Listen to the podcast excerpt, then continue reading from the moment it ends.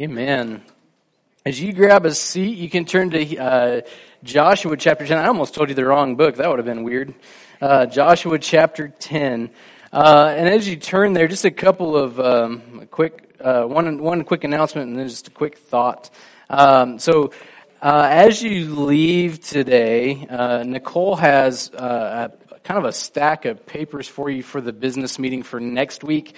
Uh, we want you to have a week to be able to look at things rather than uh, uh, say, hey, look at a budget and 30 seconds later vote on it. So we want you to take that home, look at it. Um, there's also some recommendations that are coming from our, our finance team, our personnel team, our nominating team. So all of those things that we're going to talk about next week in our business meeting following the church service, we're going to send you with those today. So again, there's no no curveballs, no surprises, um, and uh, we look forward to you joining us for that. And just a reminder to, in order to vote in our church business meetings, things like that, you do have to be a church member um, because we are uh, we're, we're pastor led, but we're congregational ruled in the sense that we we, we vote on uh, important things of the church. And, in order to to know who the church is, that's why one of the reasons why membership matters. Uh, the other part is just you tagging in and using the gifts that God has given within the body. But uh, so so as you leave, grab a, grab a, a stack of that, and uh, you'll be ready for for next Sunday as we get ready to talk about the business of the church for the next uh, year, as we set kind of an annual budget, things like that.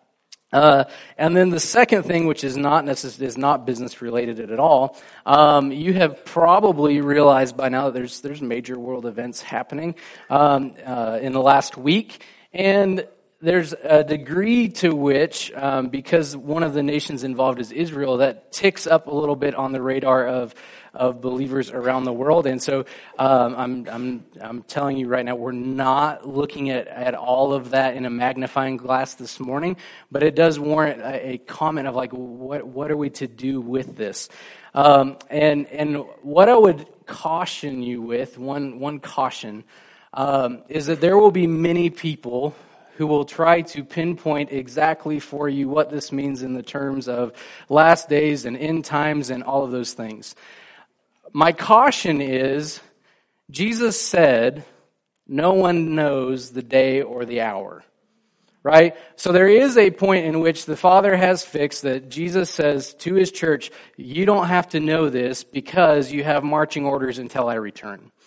And so while it is, it is pinging on the radar for us and we, we, and there is a desire to go like, where in the world, like, point me to which chapter of the Bible that I'm supposed to look at so that I know exactly what is happening. I would caution you to say, this is not the first time that there has been a temptation to rush to understand all of world history and pinpoint exactly where it is in Scripture. What I would tell you is that the New Testament is full of commands for us as followers of Jesus of what we are to be about in uncertain times. In a world that does not make sense and seems to be running rampant with confusion, there is no confusion as to what Jesus' church is to be about until he returns, which is uh, growing into the fullness of who he is and also urgently sharing the good news of how every person on this planet is made in God's image and how he has made a way of salvation through faith in Jesus. Like, and we are ambassadors of that good news. So in the, in the, the temptation would be that we would stick our heads in the ground kind of like an ostrich and go, this is getting really bad. Jesus must be coming back soon. And so we would stop those very things that Jesus has told us to be about until he returns. So that's just my, my quick little thing. And, and the good news about all of this, and you might go, I don't see a whole lot of good news. The good news about all of this is, and we'll look at this this morning, even in Joshua chapter 10 a little bit, is that none of this, hear me on this, none of this has caught the Lord by surprise. Whether you go from Ukraine to Israel to something that's happening in a place that we haven't been getting all of the news about, none of this is catching the Almighty God by surprise. None of this was a curveball, and he is in heaven wringing his hands, going, Oh no, I didn't see this coming. He is, however, using all of these things that seem to be so crazy to us, he is using them towards his purposes in a way that you and I could never wrap our heads around if he were to explain it to us. It, it, a thousand years from now, we will look back, you know, and we'll be like, huh, that made a lot of sense. In the midst of it, it made zero sense. But what he is calling us to do and to be is to be faithful to his commands until he returns. So uh, while I know that didn't really scratch the itch that's going, what in the world do I do with this? Um, there will be many who will tell you that. And there was an eclipse yesterday, so that added to the highlight of there has to be something monumental that is happening. But what I would say is Jesus told his disciples before he ascended into heaven that, that like trouble on the earth will increase. It's like a, it's like a woman in child bearing labor is what he described it as. So, so like this might be like a birth pain that hits a little bit harder and yet there have been many birth pains before. And what do we do as a response to birth pains? We get more urgent about what Jesus has said because it reminds us Jesus has told us this will take place. And we know that on this side of heaven is the only opportunity that people have to hear the gospel and to respond to it. So, in the midst of trying to grapple and understand it all, don't miss this. God has chosen his church, and not just Libby Baptist Church, I'm talking about his church in all generations and all places, to be his mouthpiece for his good news, to go across every people, tribe, tongue, and language, resonating, inviting people to find their purpose in him, to find new life from him, to turn from death to turn to life. Don't miss the opportunity to, to be an ambassador and a mouthpiece because there is fear. Okay? Joshua chapter 10. As we continue to walk in it, we're, we're looking at uh, God leading his people, the people of Israel, into the land that he has promised. And oftentimes in the book of Joshua, it has been in the face of things that are uncertain from human standpoint. Uh, so much so that in Joshua chapter 1, the overarching command that God gave to Joshua before he, he, before he started leading the people into Canaan was be strong and courageous, do not be afraid, and do not be dismayed right? For the Lord your God is with you. Uh, to give and to accomplish the things that God has told Joshua and his people to be about. In Joshua chapter 9 last week, we looked at uh, in the midst of, of Israel conquering different cities and different nations in the land of Canaan, there was a different group, the group of, from Gibeon, that came and deceived the people of Israel into making a covenant with them. All right, so they, like they formed this fake peace that the people of Israel weren't supposed to make.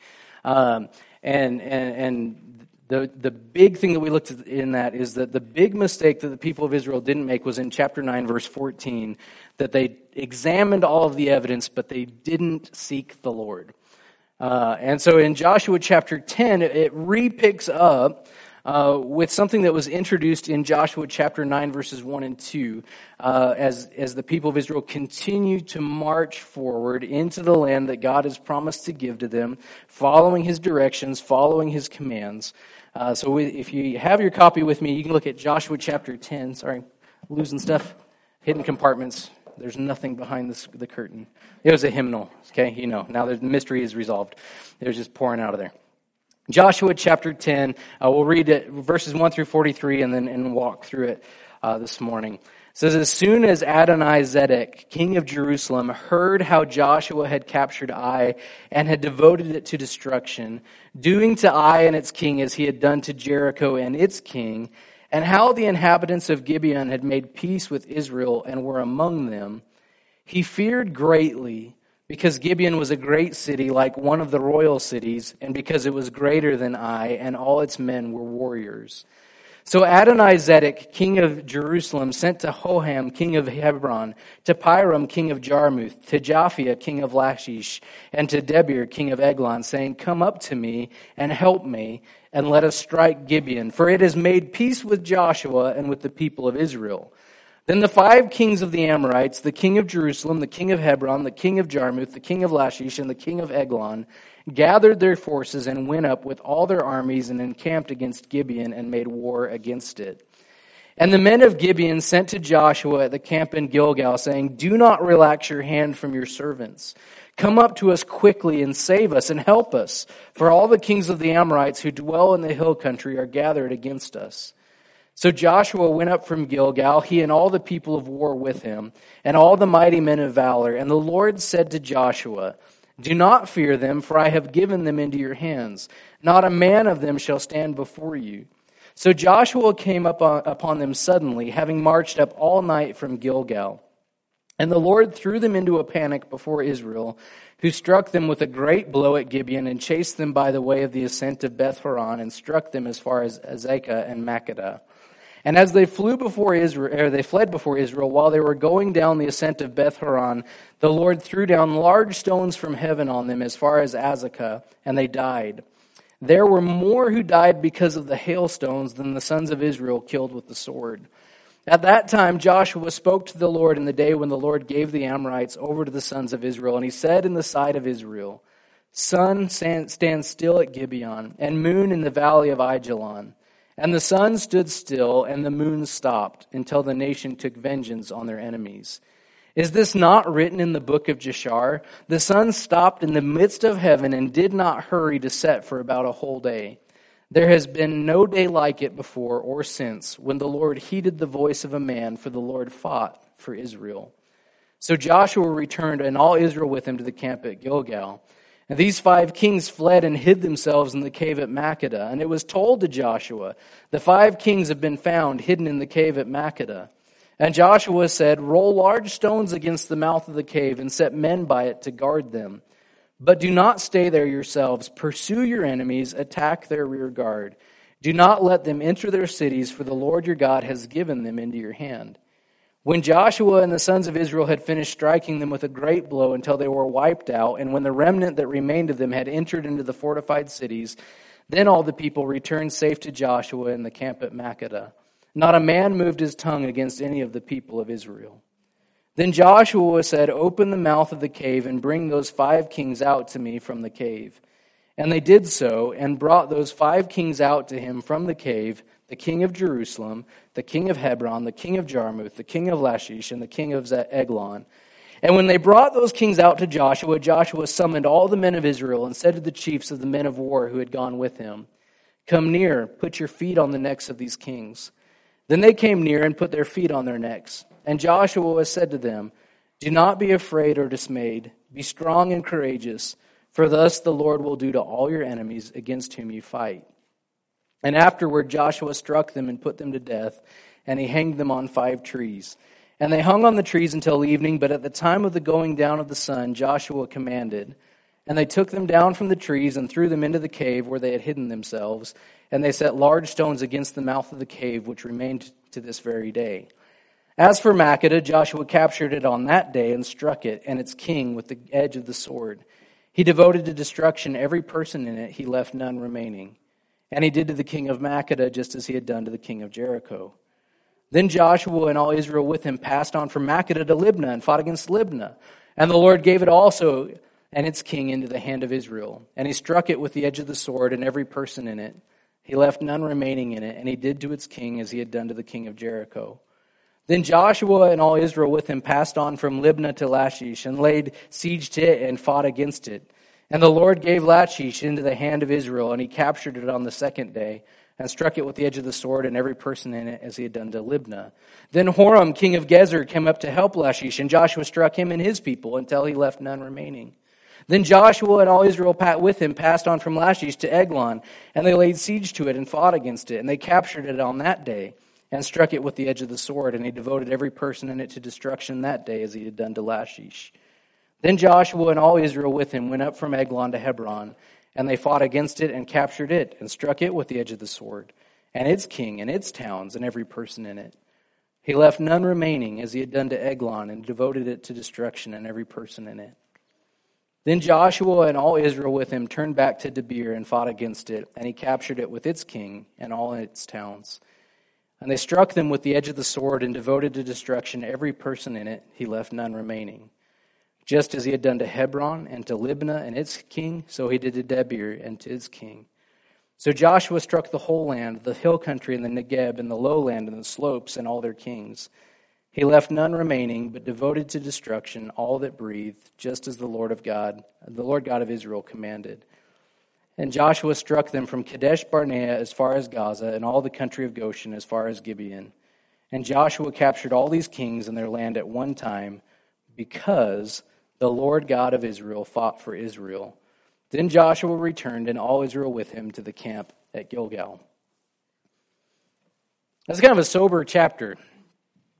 Joshua's kind of a sober book. We've talked about this, uh, I think, week after week. Uh, the, the reality of, of, of when, when God had promised to Abraham that the people of Canaan had 400 years to basically uh, to, to pursue their own agenda before he would call them to account. But what's uncomfortable for us, and we've talked about this week after week in Joshua, it's uncomfortable for us in a sense, well, there, within us, there's a heart that longs for justice, right? But when we see God's holy justice played out upon sinful people, there's a little bit of a scary reality to that, isn't there? You know, holy cow. We're going to talk about is there's eight or nine kings and kingdoms that fall within this chapter of Joshua. And God uses the people of Israel to execute his right justice in the land of Canaan while also giving the people the land. But verses 1 through 5 kind of set the context for us, and it's, and it's a little bit of a subtle shift from chapter 9, verses 1 and 2. Because in chapter 9, verses 1 and 2, as soon as all the kings who were beyond the Jordan heard about what had happened at Jericho and Ai, they gathered together in verse 2, they gathered together as one to fight against Joshua and Israel. But in Joshua chapter 10, there's a little bit of a shift, right? Because in chapter 9, the Gibeonites, who were formerly living in the land with all the Amorites, they cut a deal with the Israelites. And when the, they hear, these other kings hear about, and specifically the king of Jerusalem hears how Gibeon has made a treaty with Israel, he turns his attention away from Joshua and Israel and he gathers the five kings and says, Let's go fight Gibeon instead because they've made peace. Now, what's interesting about that, and, and I don't want you to miss, miss, this part of it, is that those who make peace with the Lord assume a target. Like we talked about this a little bit last week, that, that uh, opposition to faithfulness is regularly found in Scripture, right? So those who want to faithfully follow the Lord should expect opposition to them faithfully following Jesus. But we see this highlighted in chapter 10 that this brand new group of people, the people of Gibeon, who have made a treaty like within the last week with Joshua and with Israel, all of a sudden went from having no problems in the land to now having all of the kings of the land focused on them. Right? Like there's a major shift of focus that happens between chapter 9 verses 1 and 2 and then chapter 10 verses 1 and 5. And it's interesting that he fears greatly when he hears about this peace treaty because of the size of Gibeon and that all of its men are warriors. So in his brain, he goes, Oh, crud, Israel just gained a whole lot more warriors. What's interesting about this, though, if you take it in a vacuum, is all the way back in Deuteronomy, and we've looked at this multiple times. I'm not going to turn us there again. But when God promised to give the people of Israel the land of Canaan, he told Moses and he told Joshua really clearly, I'm going to give you this land, and their people, each one of them, greater and more numerous than you. So the people of Gibeon were greater and more numerous than Israel, and now five kings, all individually greater and more numerous than the Israelites. And now all of them turning their focus on a people that's bigger than Israel. And you go, that's kind of scary for Gibeon, isn't it? And in fact, Gibeon, what's their initial response? Verse 6. They send they, they sneak out a messenger who goes to Joshua and says, You need to help us. In other words, like in chapter 9, he had, uh, the people of Gibeon had placed themselves under the authority of Israel and said, whatever you tell us, like whatever you want to be true about us is true about us. And so there, to this day, or to, to that day when it was written, there were the woodcutters and the water drawers for the people of Israel. But immediately they draw on this covenant, this treaty, right? You just made a covenant with us, now we're in big trouble, please come help save us. Because all, and notice this, all of the kings, Verse 6 All of the kings of the Amorites who dwell in the hill country are gathered against us. Up to this point, Israel's been picking off one king at a time, right? One city at a time, Jericho, Ai. And now they get this message that says, hey, there's a conglomeration of all of the kings, and they're all mad at us, and they're coming to wipe us out. Please help us. But most notably, it says that so, so Joshua went up from Gilgal, he and all the people. He responds. He says, Here's the message. He and all the people of war with him, verse 7, and all the mighty men of valor. But more notably than that is verse 8, where it says, The Lord speaks again to Joshua, Don't be afraid, because I've given them into your hands.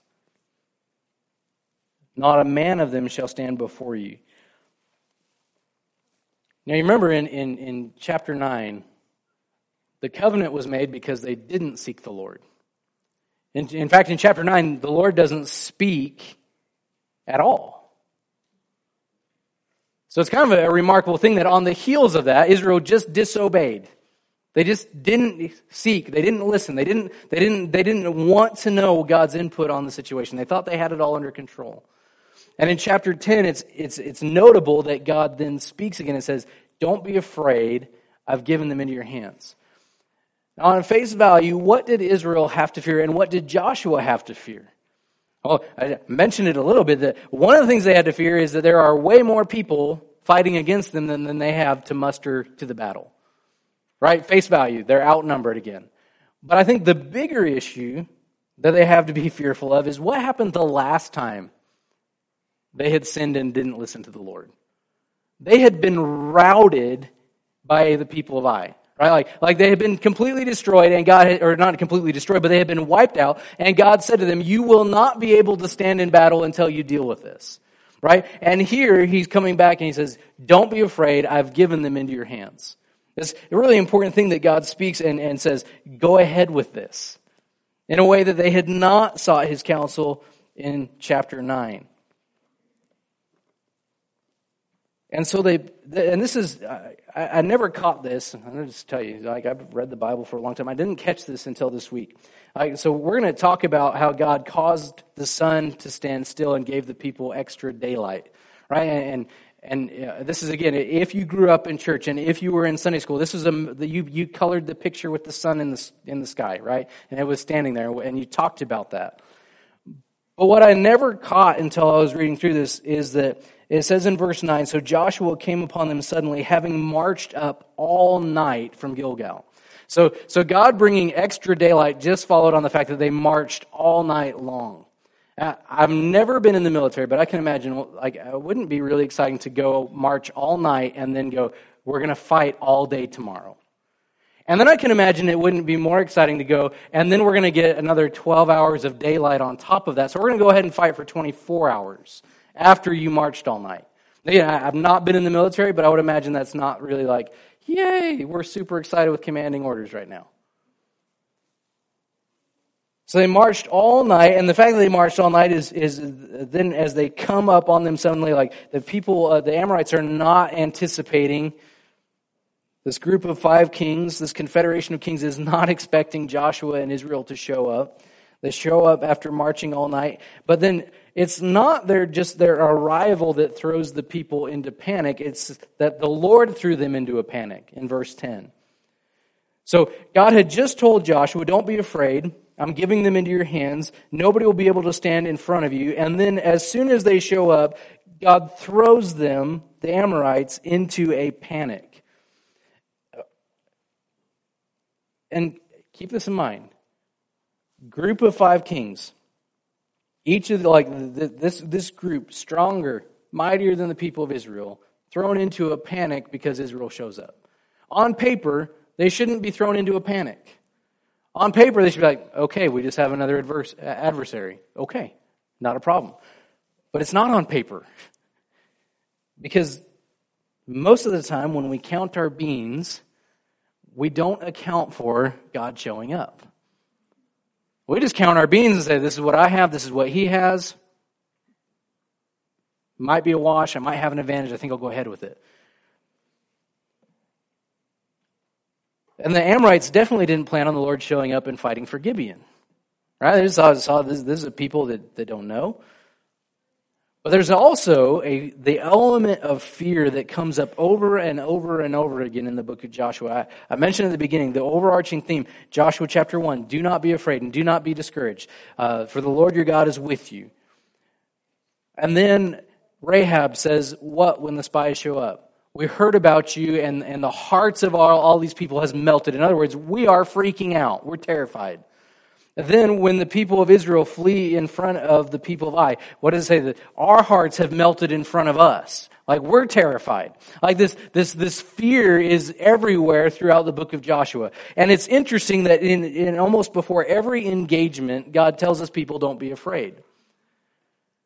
Now, we might just look at that and say, well, that seems like a, only an issue that the people of Israel would face or only the Canaanites would face. I'm so glad I'm not afraid of anything. How much do you think you and I are impacted by fear? How much do we do out of fear? How much do we as a people and a nation and a culture do out of fear? And if you go, I don't think we do a whole lot out of fear, can I just take you back like three years ago? Like one of the defining moments of what we will refer to, like if you just say 2020, COVID 19, like that will forever be a benchmark of people having some idea of what you're talking about. How much of our response was fear filled? How much did we see people terrified around us? Maybe how much were we terrified? And we might have put a brave face on and said, it's okay, but inside we were like, well, I got to go to the grocery store. Grocery store. Fear. Filling up at a gas station. Fear. It's like just normal everyday task, and in the back of your mind, you're like, I'm, I don't know what to do. Stuff kicks off in another country. How much of our response is fear? What will happen? What is going to happen? Does God really have this under control?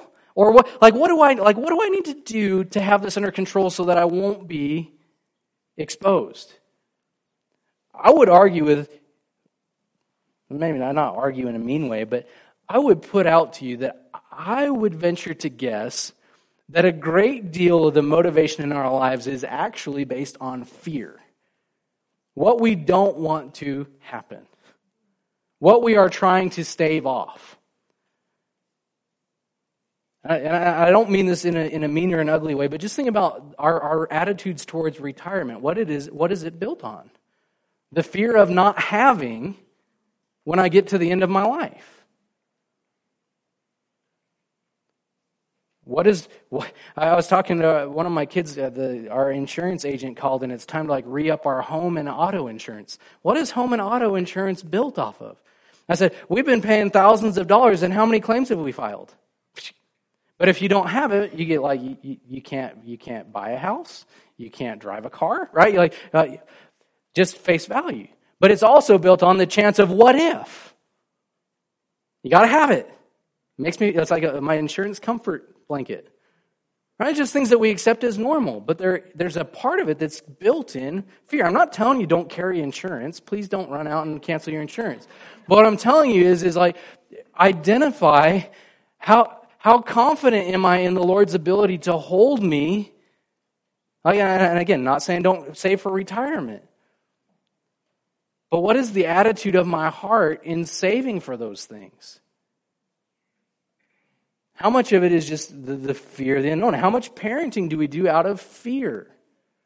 I don't want my kids to do this, so I parent this way. But it, it, can be it can be gripping fear. How much do we do in a relationship that is built on fear of not wanting that person to leave me? Like, and the fear of what then, right? Fear is all over us. And it's really easy for us to tell other people, don't be afraid.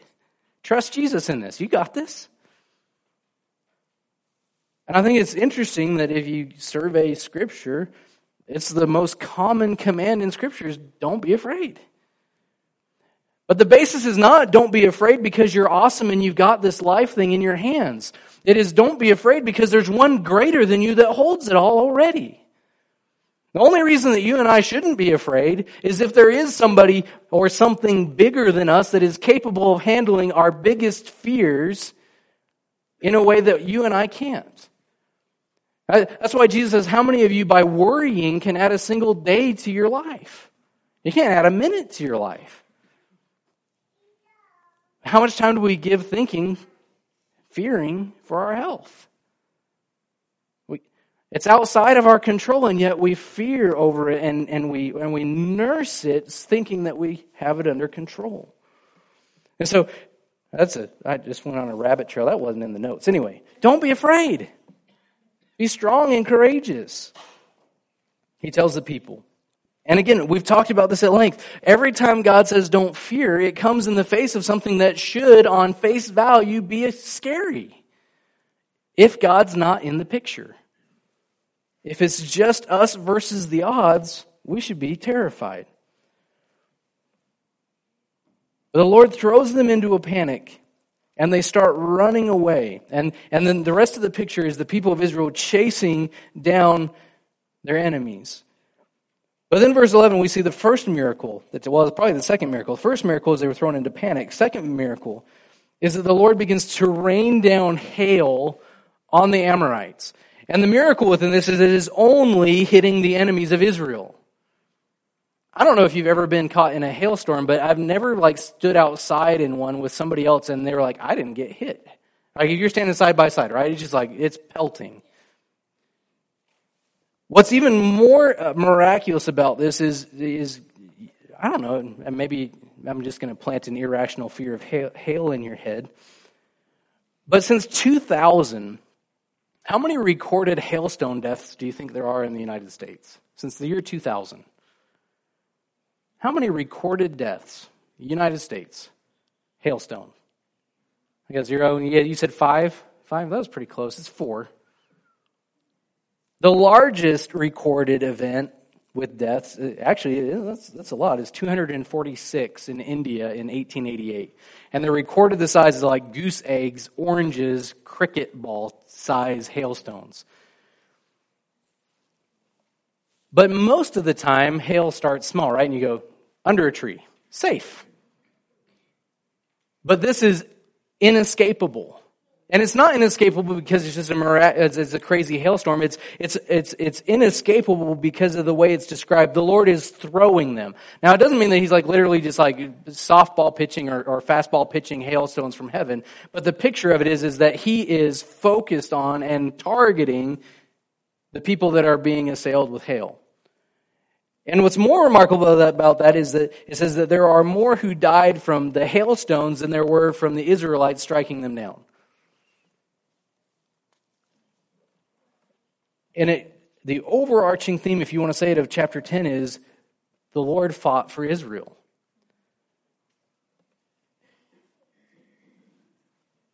This is highlighted in the next three verses, in verses 12 through 15. I guess that's technically four verses. But at the time that the battle is going on, and it's incredible, Joshua speaks to the Lord in the day when the Lord was giving over the Amorites to the sons of Israel, and he says this in the hearing of all of Israel. Hey, so Joshua speaking to the Lord, praying to the Lord in the sight of, in the hearing of the people who are engaged in battle. It's a bold prayer. It's not, hey, Lord, I, I hope we can keep this advantage going. Sun, stand still. Moon, stop it. Lord, would you allow the sun to not move? And there's different ways of reading this. There's some people that read it and go, "Oh, that's just saying that the day was really long and they had a great victory." But verse the, the tail end of verse 13 says, Isn't it written in the book of Jashar, which is another book of, of kind of God's accomplishments It's not recorded in Scripture. It's referred to one other time in 1st or 2nd Samuel. Uh, but it says, The sun stopped in the midst of heaven and did not hurry to set about for a whole day. There has not been a day like it before or since. Right? Uh, and, and, and it's referring to the nature of the miracle where God literally, we're coming to this and saying God literally caused the sun not to go down when it should go down. Now, I'm going to ask you a question. Has the sun ever not gone down in your lifetime when it should have gone down? Has it ever not come up when it should come up in your lifetime? I can look on my watch and it's going to say the sun's going to go down. Hold on, I got to go for a little bit. I got to scroll, scroll, scroll. So sunset tonight is going to be right around, I'm not good at math, 1900. That's 7, about 7.30. That's going to be super dark by, I just lost it, hold on. That's going to be super dark by 11 o'clock. Take it to the bank. Like you bet money on it. Nobody would take it up on it because of course it is. Like it's the stupidest bet in the world. God causes the sun to stop because the end of verse 14, because the Lord fought for Israel. Now, if you come to this point in Joshua chapter 10, you go, okay, I could gather the rest of it. I'm on board with what you said, but this is, this is too much. The sun stopped. It didn't go down. An extra 12 hours of daylight. That, now you just lost me. Too much. Let me ask you a question. Go back to Genesis chapter 1. Do you, do you believe on the basis of faith, based off of what God has revealed, that he created everything out of nothing? That he spoke it and, and, and he made it and it was good. It was perfect. Okay. Can that very same God who just wanted things to be there and he spoke and they were there, could that very same God not say to the things that he created, stand still for 12 hours? Okay, so when we come to the miracle, one of the first things we have to grapple with is what do we believe about God? Not what do I believe about the natural world and what is possible and what I can see and what I can hold in my own hands. Is what do I believe about God? Is, is God able to command that which he has created, and it does what he says? Does he hold that ability within himself? Because if, if, if, we don't really believe that he could make the sun to stand still, do we, do we really believe that he could cause the virgin to, to bear a child? Do we really believe that he could raise a dead person back to life? Do we really believe that our greatest enemy, sin and death and shame, could actually be conquered through somebody else's, his, namely, his death, burial, and resurrection? Like, which, which of these things is greater? Well, in, in, in the rational sense, maybe it's the sun standing still, but I've never seen a dead person brought back to life, so that's pretty huge. I've also, like, um, never mind, I'm not going to go there. That was, that was a bad joke. I was going to talk about childbirth. Anyway, not going to do that. Keeping it on track for you. Is God able to do what only God can do? That's what we, when we come to Joshua chapter 10, we go, man, the sun stood still. I don't know what to do with that. My advice to you would be to read it literally because it says, has anything ever happened like this? It's supposed to be, holy cow, awe inducing. It's not to be cavalier and just go, well, the sun stopped. Like, stop for a moment and revel in the fact that the God of the universe said, sun, stand still, and it stood still. Let that blow your mind a little bit. Don't read that just so, so frankly, you go, uh, okay. If that gets old to us, I don't know. Schedule a follow up with your doctor. Like, make sure your heart's working okay. Like, the, the God of the universe commands the things that He has created in a way that we had never seen. He commands them to be obedient to His voice. And they are. It's incredible. And the whole reason why he does it, the whole reason why there's the hailstones, the whole reason why he throws the people into panic, the whole reason for the sun standing still is because he's fighting for his people just as Joshua was told in verse 8. I want to make just a really, really quick. Um, well, we'll come back to it. We're going to come back to it. Put a, just put a pin in there. You don't even know where I was going anyway.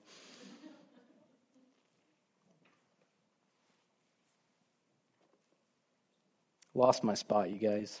It's bad. Within Joshua 10, so what happens after this point moving forward? Not, I'm not going to walk you through verses 16 through 43, but what happens is, is it's a detailing, a historical recounting of then Joshua and the people of Israel's victory over all of these kings and kingdoms. It's the tangible, like this is what it looks like when the Lord is fighting for his people. And it, and it finishes at verse 42 because the Lord of God of Israel fought for Israel, not because of Joshua's great leadership, not because of the Israelites' great capacity for war, but because the Lord fought for them. But then within that is this interesting tension that exists throughout all of Scripture. And that is that all of this is taking place because of God's sovereign hand over his people. And at the same time that God is in control or sovereign over all of these things, we also see the actions of obedience of God's people in the process of God's sovereignty. Uh, so, in other words, it's interesting that, that God could have, he could have just waged war on the Amorites and the people of Israel could have just stayed in camp at Gilgal. But that's typically not what we see working out in Scripture that God is fighting for his people, and yet Joshua goes in obedience up to battle. That the Lord is raining down hailstones and he kills more people than the Israelites could ever have imagined to do on their own, and yet the Israelites are still engaged in the battle the way that the Lord told them to. There's, there's no way that they could have caused the sun and the moon to stand still, and yet they continue to fight while the sun is suspended in its place. And we see this play out in this, in this unique, there's this phrase, right? That there's, there's been a no day like it or before it or since when the Lord heeded the voice of a man, for the Lord fought for Israel. And that's, and, and, and we could look at verse 14 and we go, well, that's all it takes is one good person who can say the right prayer and then God will fight for them. But that's really not the picture of Joshua's prayer at all. Joshua's prayer is bold and it's audacious. It's asking for something that nobody else would ever think to have asked for. But notice that when he asks it, it is keep, it's presuming upon God's willingness based off of what God already said. God said, go ahead and go up. Don't be afraid, for the Lord is going with you. He's giving them into your hands. Nobody shall stand before you. And Joshua's bold prayer is application of, like, we're engaged in this. We're asking for more daylight to do what you told us to do. It's not something that's coming like Joshua's like, I know we're supposed to be doing this, but I could really use another couple truckloads of manna back at camp. He's not asking for something that's off of the purview of what God has promised to do already or what God is engaged in. And so we could we might would come and say, well, if, if, if I were to give you a wrong takeaway of this, it would just be in a vacuum, you just need to pray bold prayers. But that's not really the heart of, like, you ought to pray bold prayers, but what does a bold prayer look like? And which, like, why should I pray anyway? If God is in control of all things, like, why does Joshua pray if God already said, I'm giving them into your hands? He's presuming upon God's willingness to answer him. And sometimes we view prayer as pressing upon God's reluctance to give us what he has said he, would give us. Instead, like he's open handed and Joshua is asking in line with what God is already at work doing. He says, this is, this is the, prayer, the bold prayer. It's asking upon God's already existing promise. It's, it's, it's pressing into God's promised provision already. God already said, I will fight for you. I will give them over into your hand. So Joshua is praying in line with what God has already promised and provided for him to do. Now, The wrong takeaway would be okay, Pastor Zane said I should pray boldly for that sports car. It's not what I said. He said to pray boldly that he would grow 10 inches. That would be great, and then I could have my second tryout at the NBA. That's not what I said. There's a recognition, again, that God is ordering all things. He has all things in his hand. And I just want you to see this picture in Psalm chapter 2, verses 1 through 6 um, kind of the one side of this. And, and it could very well be written in light of God's deliverance or, or his provision in battle in the book of Joshua. In, Psalms chapter 2, verses 1 through 6, he says, Why do the nations rage and the peoples plot in vain? You gather this. The five kings of the Amorites are gathering together, together raging and plotting the destruction of Gibeon and dis- uh, planning the destruction of the people of Joshua, or Joshua and Israel. But the way the psalmist describes it is a plotting in vain. It's a, it's a plotting that will not work out. It says, The kings of the earth set themselves, and the rulers take counsel together. Five kings come together. This is what our plan is. And they take their counsel together against the Lord and against his anointed, saying, Let us burst their bonds apart and cast away their cords from us. But then notice God's response to all of the earthly planning and the plotting against him. He who sits in the heavens laughs, the Lord holds them in derision. Then he will speak to them in his wrath and terrify them in his fury, saying, As for me, I have set my king on Zion, my holy hill. just see the way this plays out in Joshua chapter 10. There's an elaborate plan of kings coming together who had not been coming together for any other purpose or for any other partnership before this. But now they come together in order to destroy God's people and God's work. And on paper, really good plan. It says, But the one who sits in heaven laughs at it. Why are you planning this? It's not going to work.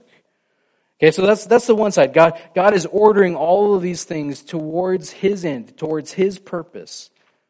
All, like, all of the things that are, are, are planned outside of Him without taking His counsel that seem like they are completely running away from His purpose and His plan are actually being used by him to accomplish his purposes. So five kings, then later eight kings who are, are, completely opposed to the Lord and his way, set themselves up on a platter for him to fight them all at once. Well, they didn't go into it thinking, hey, let's let God just destroy us all together. They went in thinking, we're going to partner together in order to destroy God's people. And they were frustrated in it. So then the, circle them back to the question how and what do we pray for? What does it look like to pray boldly if God is in control and ordering all things together for his purposes already? I want to take us into James chapter 5, verses 13 through 18, uh, which is, is, on face value, you're going to go, that just sounds like we ought to just pray boldly and again in a vacuum. But in James chapter 5, verses 13 through 18, let's spend just a minute here.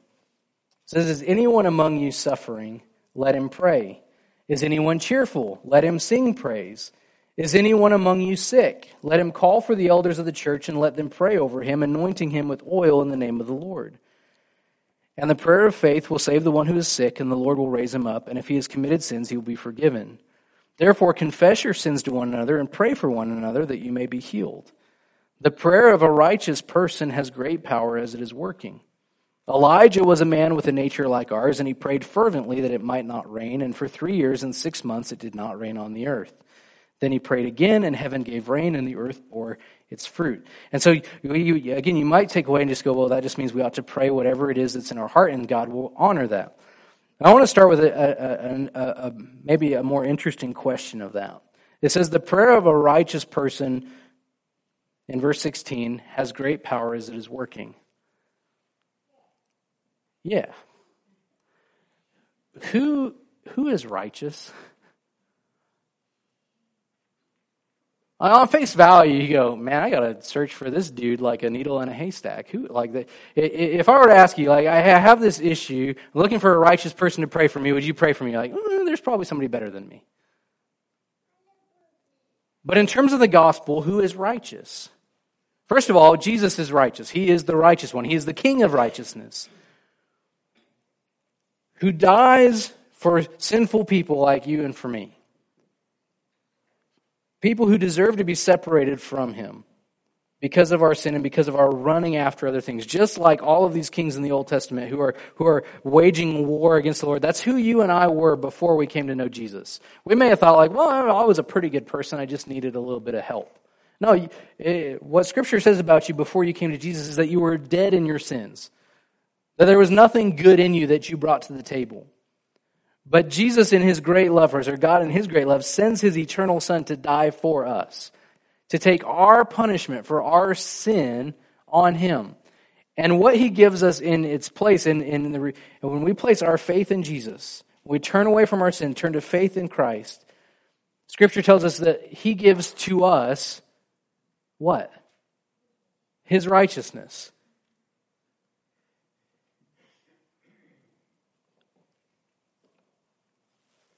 Do you ever think about that when you're praying? What, what does our prayers look like? Are we just lobbing up soft stuff that we think that would be easy for him to answer?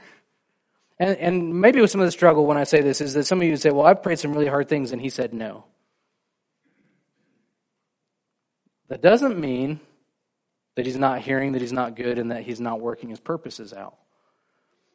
What's interesting is that James then immediately goes into the example of Elijah. It says Elijah was a man just like you and me. Or human, just like you and me. Sorry, that'd be a little bit awkward. Some of you aren't men. You're like, he's not, not like me. Human nature, just like ours. He prayed fervently that it might not rain. Three and a half years it didn't rain on the earth, and he prayed again, and, and, and the earth bore its fruit. Why did Elijah pray for the rain to stop? Trick question? God told him to. Why did he pray for the rain to restart? God told him to.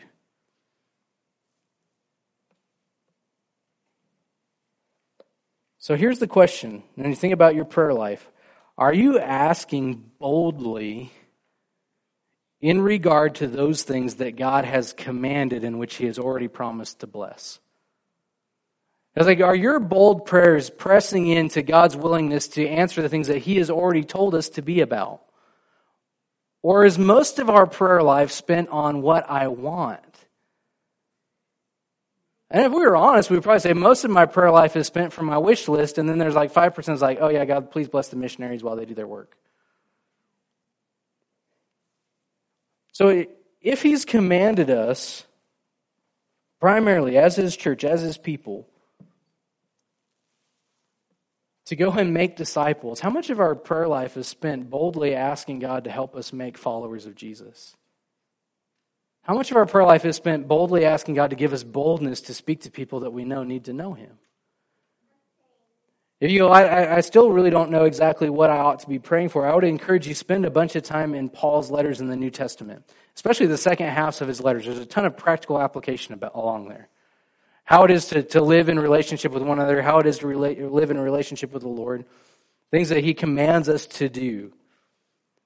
Are those the things that we're praying boldly for him to help us with? Or is, again, most of our prayer time spent on these are my items, this is what I would like? That's like the Christmas catalogs just started showing up at our house. Kids are running around, chasing me around the house saying, Dad, this is what I want for Christmas. And I have told them point blank on many of them, you will not get that for Christmas.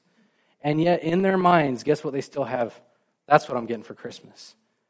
And I have told them, don't get your heart set on it. That's not what you're getting for Christmas. Yeah, but dad, if I got that, you're not getting that for Christmas, but dad, if I got that. And we can laugh and we get frustrated when it's our kids, but I wonder how much of that reflects the way that we pray to the Lord. We say I haven't told you to pray for that.